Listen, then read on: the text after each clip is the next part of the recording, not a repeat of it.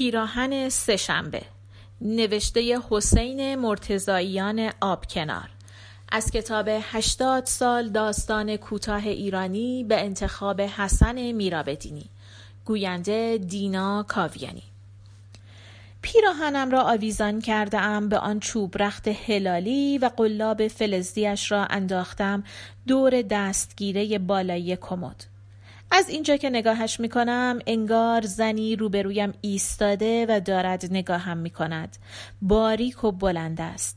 پر آستینش که تکان می خورد سردم می شود تند می روم و پنجره را می بندم دوباره بر می گردم روی تخت و ملافه را می پیچم دور خودم. باز نگاهش می کنم امروز سه شنبه است. چند روزی است که کتابخانه نرفتم. گمانم آن روز هم سهشنبه بود. ته چمدانم دنبال گوشواره های زمان دختریم میگشتم که چشمم افتاد به آن قواره پیرهنی. سیاه مات بود با گلهای ریز خاکستری. گفتم ببرم پیش ملیحه تا برایم بدوزد. هیچ کس یق انگلیسی را به خوبی او در نمی آورد دستم روی زنگشان بود که یک هو در باز شد. ملیحه همراه یکی از مشتریهایش آمده بود تا جلوی در. تا مرا دید جیغ کشید. گفت های بی شرف معلوم هست کجایی تو؟ و خودش را کشید بیرون و بوسیدم. بعد کنار رفت تا زن بیاید بیرون. به او گفت هفته دیگه حاضر عزیزم. زن چشمهایش را تنگ کرد. انگار که به زور بخواهد لبخند بزند. ملیحه تازه یادش افتاد که ما را به هم معرفی نکرده. بازویم را کشید سمت خودش و گفت ایشون خانم نویسندند زن لحظه ماتش برد. نفهمیدم اسمش چه بود یا اصلا ملیحه اسمش را گفت یا نه. همانطور به چشمهایم زل زده بود. ملیحه که با او خداحافظی کرد همدیگر را بوسیدند. زن یک هو به طرفم خم شد و مرا هم بوسید. بعد با عجله از پله ها پایین رفت. رفتم داخل. ملیحه پارچه را که دید گفت این رنگی چرا؟ آدم دلش می‌گیره. گفتم عوضش ساده است. کف دستش را برد زیر یک لایه پارچه و گرفت جلوی نور. گفت جنسش که خوبه ژاپنیه. گفتم مال ده دوازده سال پیشه. گفت لختشو ببینم. خندیدم. گفت نه ترس. خیاط ها هم مثل دکترها محرمند.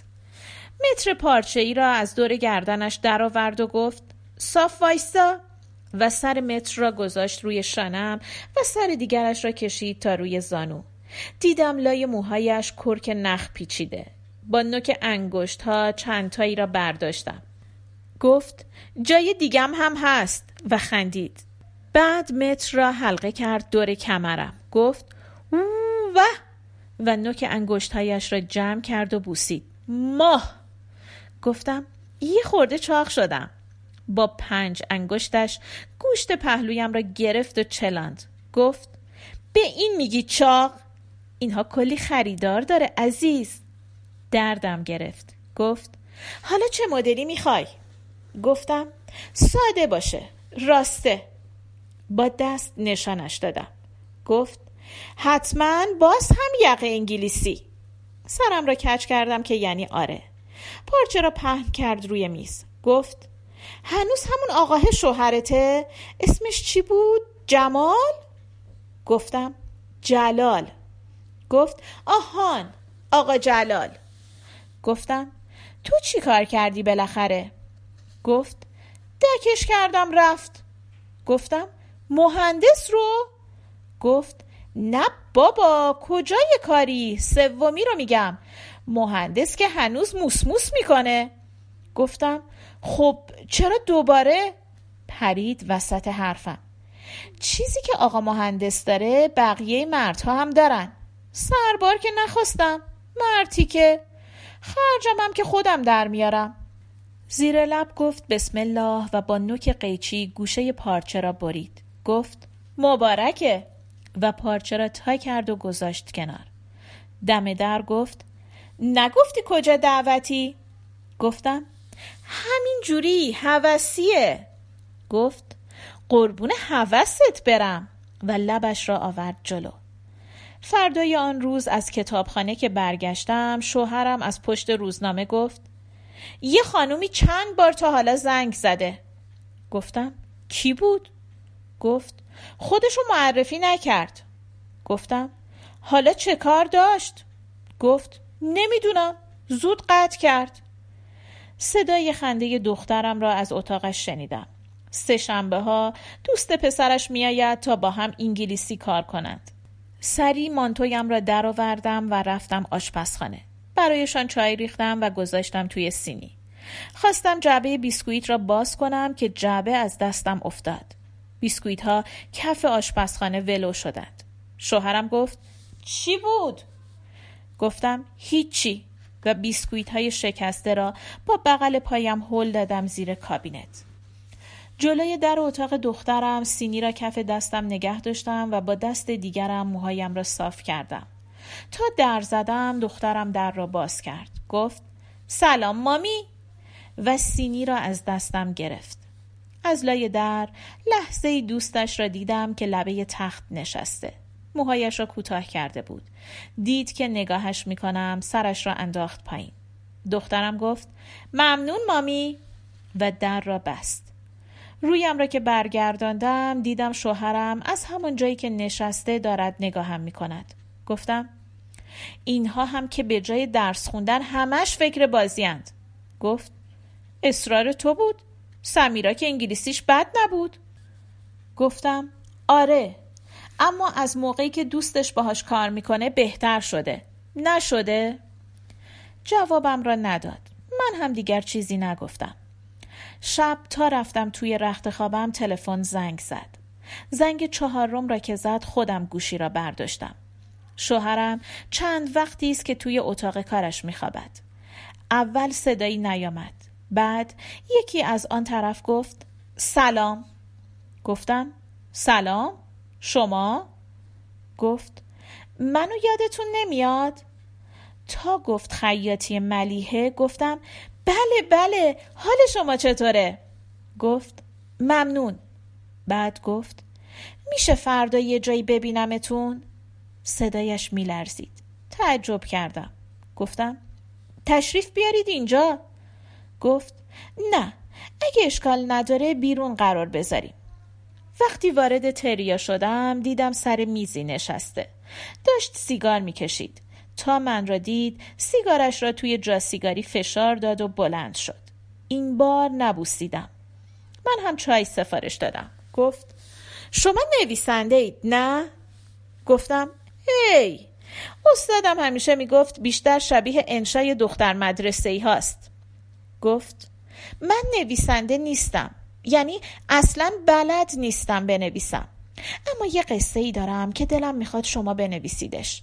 خودم نمی‌تونم. خرابش می‌کنم. گفتم حالا چرا من؟ فندک زد و سیگارش را روشن کرد. گفت قصه زنی که عاشق یه پسر دوازده ساله میشه. گفتم دوازده ساله؟ نگاه هم نمی کرد سیگارش را میمالید به لبه جا سیگاری. گفت آره زن حدودا چهل سالشه. همسن من و شما مثلا. گفتم مگه میشه؟ خندیدم. گفتم پسر چه شکلیه مگه؟ رفت توی فکر. گفت مثلا ابروهای سیاه کمونی داره با موجه های بلند. خیلی بلند. لاغره. وقتی راه میره انگار دیدم چشمهایش قرمز شده. گفت زن به بهونه های مختلف پسر رو میکشونه خونشون گفتم خب. گفت بقیهش رو نمی‌دونم. بقیهش رو خودتون تخیل کنین. مثلا زن از وقتی عاشق پسر شده با شوهرش اختلاف داره. می‌خواد از شوهرش جدا بشه. می‌فهمین؟ به خاطر اون پسره. دستهایش میلرزید. لبش خشک شده بود. انگشتش را کرد توی فنجان چای و مالید به لبش. گفتم اگه نتونستم چی؟ چیزی نگفت. گفتم آخه یعنی خیلی عجیبه. نیست؟ گفت باید درکش کنین. یه زنی رو بنویسید که از وقتی عاشق شده ابروهاشو بر نداشته. موهاشو دخترونه میبنده. علنگوهای بدلی میندازه. با چشمهای خیس لبخند زد. اما چهرش زود غمگین شد. گفت همش هم به خاطر اون پسر. از جلوی تریا تا خانه پیاده آمدم. با خودم می‌گفتم حتما مطلبی چیزی از من خوانده و خوشش آمده. تلفنم را هم حتما از ملیحه گرفته. هفته بعد سر راهم رفتم تا لباسم را بگیرم. می‌دانستم امکان دارد دوباره آنجا ببینمش. سه شنبه بود و باید زود می‌رفتم خانه. ملیحه در را باز کرد. دهنش پر سوزن بود. گفتم خطر داره.